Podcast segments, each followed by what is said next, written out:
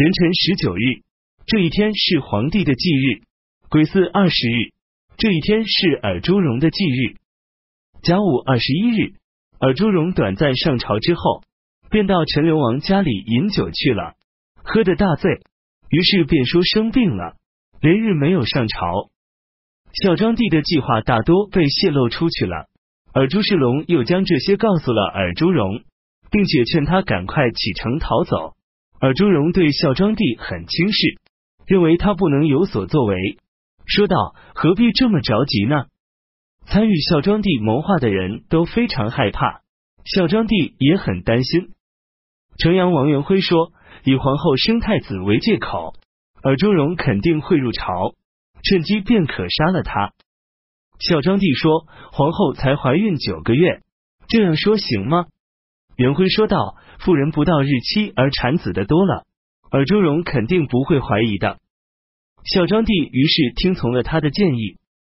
戊戌二十五日，孝庄帝在明光殿东厢埋伏武士，对外声言说皇后生了皇太子，派元辉飞马赶至尔朱荣的府邸，告诉他这一消息。尔朱荣当时正跟上党王元天穆赌博，元辉摘下了尔朱荣的帽子，拿在手上欢舞盘旋，向他祝贺。再加上殿内文武信使也前来催促尔朱荣，于是尔朱荣便相信了这一消息，跟元天穆一起来到了朝廷。孝庄帝听说尔朱荣来了，不禁惊慌失色。中书舍人温子说：“陛下脸色都变了。”孝庄帝赶忙连连要酒来喝。孝庄帝命温子起草敕文，写成之后，温子拿着走出了宫殿。这时正遇上尔朱荣从外面进来。尔朱荣问道：“这是什么文书？”温子神色不变，答道：“这是圣旨。”尔朱荣没有拿过来看一看，便走了进去。孝庄帝在东墙下西向坐，尔朱荣。袁天穆在玉榻西北面南向坐，袁辉进来后，刚拜了一拜，尔朱荣便看见光禄少卿鲁安、典狱李侃等人持刀从东门闯了进来。尔朱荣赶快起身，快步来到孝庄帝的座位旁。孝庄帝预先将刀横在了膝下，于是亲手杀了尔朱荣。鲁安等奔上前去，一阵乱砍，尔朱荣与袁天穆一起被杀死。尔朱荣的儿子尔朱蒲棣及车骑将军尔朱阳笃等三十名随尔朱荣入宫的人，也都被伏兵所杀。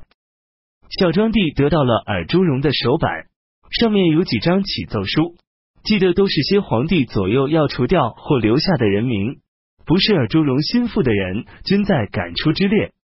魏主说道：“这小子如果活过了今天，就难以治愈了。”于是朝廷内外一片欢喜之声，高兴的声音布满洛阳城，文武百官纷纷入朝庆贺。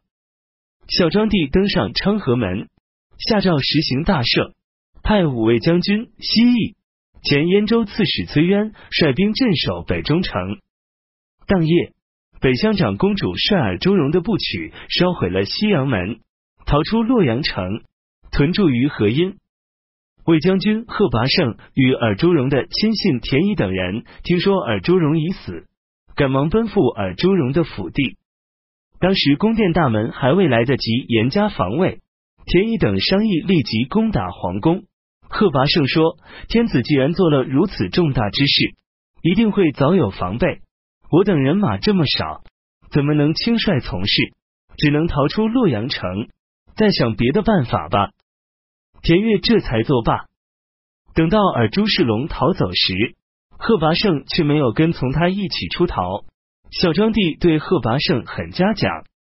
朱瑞虽然被尔朱荣所信任，但在朝廷大臣中间关系处得很好，孝庄帝对他也很善待，所以朱瑞随尔朱世龙出逃后，中途逃了回来。尔朱荣平素对金子光禄大大夫司马子如很器重，尔朱荣死后。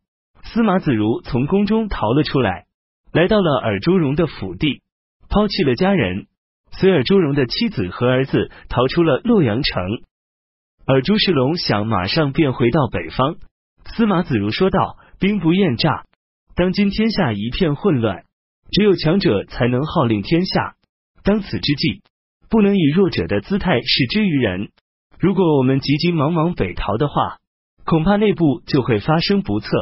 不如分兵据守河桥，坤回军京师，出其不意，或许可以成功。即使不能成功，也足以显示我们还有余力，使天下之人畏惧我们的强大，不敢叛离。而朱世龙听从了他的建议。